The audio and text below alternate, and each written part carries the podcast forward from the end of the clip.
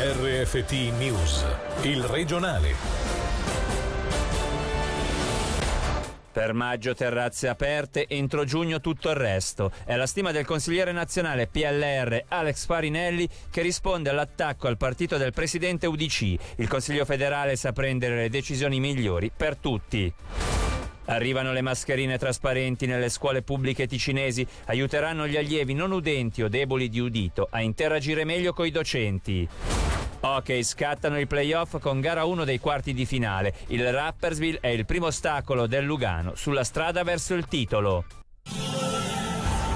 Buonasera dalla redazione, in apertura una notizia giunta poco fa. La presunta jihadista che il 24 novembre scorso accoltellò una donna alla Manor di Lugano beneficerà di una scemata imputabilità a seguito della perizia psichiatrica commissionata dalla procuratrice federale Elisabetta Tizzoni. Secondo l'esperto, la ventottenne era capace di valutare il carattere illecito dei propri atti, ma non di fermarsi. Come riporta la RSI, dato l'alto rischio di recidiva, la donna di Vezia resta in custodia alla Farera mentre la procuratrice estende l'accusa principale da tentato omicidio a tentato assassinio a cui si aggiungono lesioni gravi e infrazione alla legge che vieta i gruppi Al-Qaeda e ISIS. Il Consiglio federale è in grado di prendere le decisioni migliori per la popolazione a prescindere dai partiti. E questa è la risposta di Alex Parinelli riguardo le accuse lanciate all'esecutivo nazionale da parte del senatore Marco Chiesa, definendole scaramucce fra partiti. Il consigliere nazionale PLR, in osservanza della campagna vaccinale, questa mattina nel Marga Inchiello Show si è detto ottimista sul tema delle riaperture che verranno trattate domani dal Consiglio federale. È chiaro che domani ci si aspetta le decisioni del Consiglio federale e penso che quello che speriamo tutti è che si possa dare una prospettiva di apertura per quello che sono delle attività importanti per ritrovare un po' quella normalità che tutti vogliamo. Il Consiglio federale ha la fortuna di essere un organo che riesce a staccarsi dalle logiche semplicemente di partito ma ragionare eh, nel suo insieme, lasciando fuori dalla porta quello che sono i partiti. Eh, la Gastro fa bene a fare il suo verso e deve farlo. Io penso che si potranno riaprire gli esterni dalla ristorazione, penso con l'inizio del, diciamo la fine di aprile, inizio di maggio e poi nel corso del mese di maggio mi aspetto che si possano poi riaprire progressivamente tutte quelle attività legate alla cultura, penso alle attività legate allo sport e penso anche chiaramente alla ristorazione. Ci sono delle situazioni incoerenti ma non si deve cercare una coerenza a tutti i costi eh, nella gestione della pandemia perché si fanno sempre delle scelte. Qualcuno si lamentava che per esempio negli hotel i ristoranti sono aperti ma lì la scelta era chiudere del tutto anche l'hotelleria o lasciarli lavorare e quindi dover lasciare la gente mangiare. Ecco, sono delle scelte in parte anche arbitrarie, bisogna, eh, bisogna essere in grado di accettarle. Io penso che adesso siamo veramente quasi alla fine di questa storia.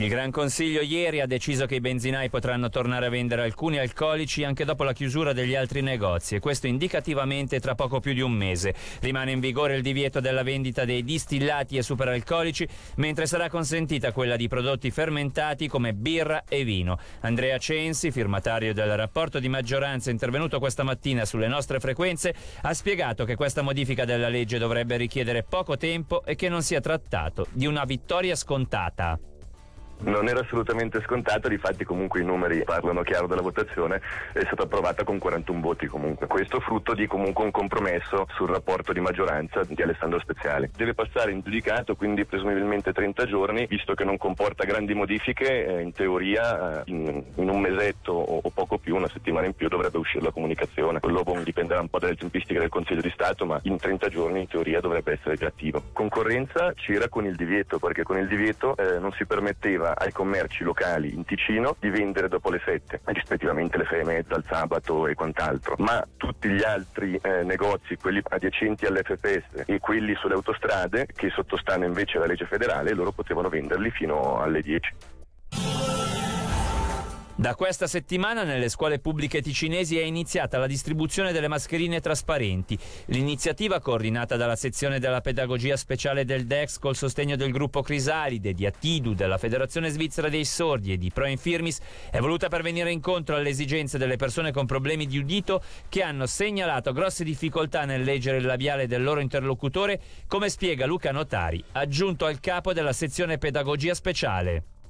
Durante tutto il lockdown sono uscite diverse prese di posizione per mettere in evidenza come è difficile per una persona sorda o debole d'udito intraprendere delle attività sociali in un mondo che adesso per socializzare necessita di una mascherina che impedisce quello che è la lettura del labiale. Questa misura che idealmente avremmo voluto implementare in precedenza, ma queste mascherine hanno avuto una forte richiesta e quindi sono andate velocissimamente in una rottura di stock. Adesso saranno distribuite in tutte le scuole pubbliche ticinesi, dalla scuola infanzia fino alle scuole della formazione professionale. Tutti i docenti che hanno degli allievi che hanno espresso la necessità di avere queste mascherine perché hanno degli allievi con difficoltà uditive riceveranno questa mascherina. Perché non è stata pensata prima questa idea? Il problema è trovare le mascherine che permettano di avere quelli che sono gli standard che richiede la Confederazione. L'unica mascherina che è stata autorizzata dal nostro farmacista cantonale ha delle caratteristiche per un utilizzo in ambito scolastico. Non è una mascherina che può essere utilizzata ad esempio in ambito medico. Attualmente per la mancanza di questo tipo di mascherine, proprio per un prezzo molto elevato, proprio per il fatto che sono poche, abbiamo deciso di dare la priorità a quello che è tutta una categoria di persone e di allievi che hanno sofferto molto questa fase di mascherina obbligatoria. In un secondo momento, se dovesse essere, si potrà fare una riflessione rispetto a questo tipo di mascherina, ma in maniera un po' più distribuita sulla popolazione. Ora le notizie in breve con Gaia Castelli. Nell'ultimo trimestre dello scorso anno in Ticino sono aumentate le chiusure di imprese per bancarotta, così come le nuove costituzioni. È quanto emerge da uno studio dell'Istituto di Ricerche Economiche dell'USI, che ritiene adeguate le misure di supporto alle imprese durante la pandemia.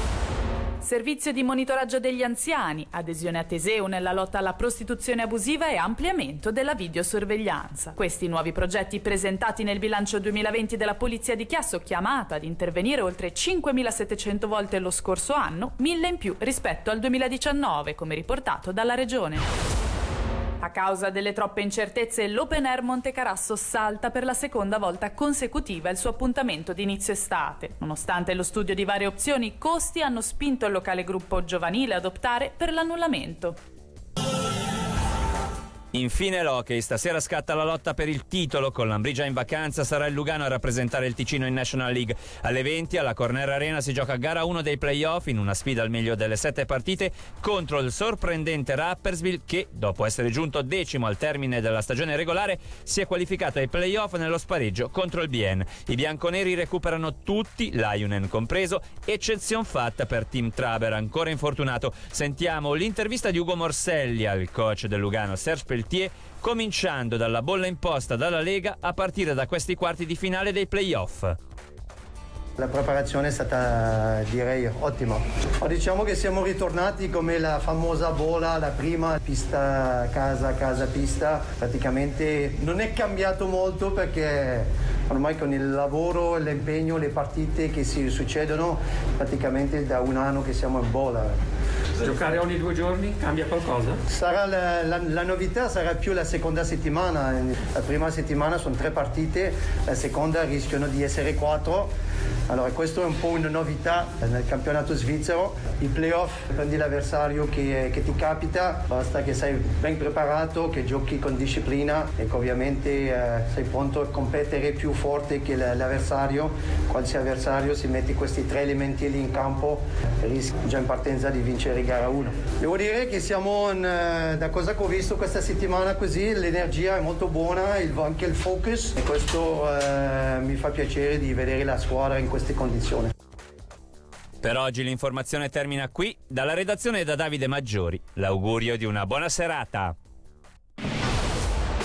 Il regionale di RFT, il podcast su www.radioticino.com.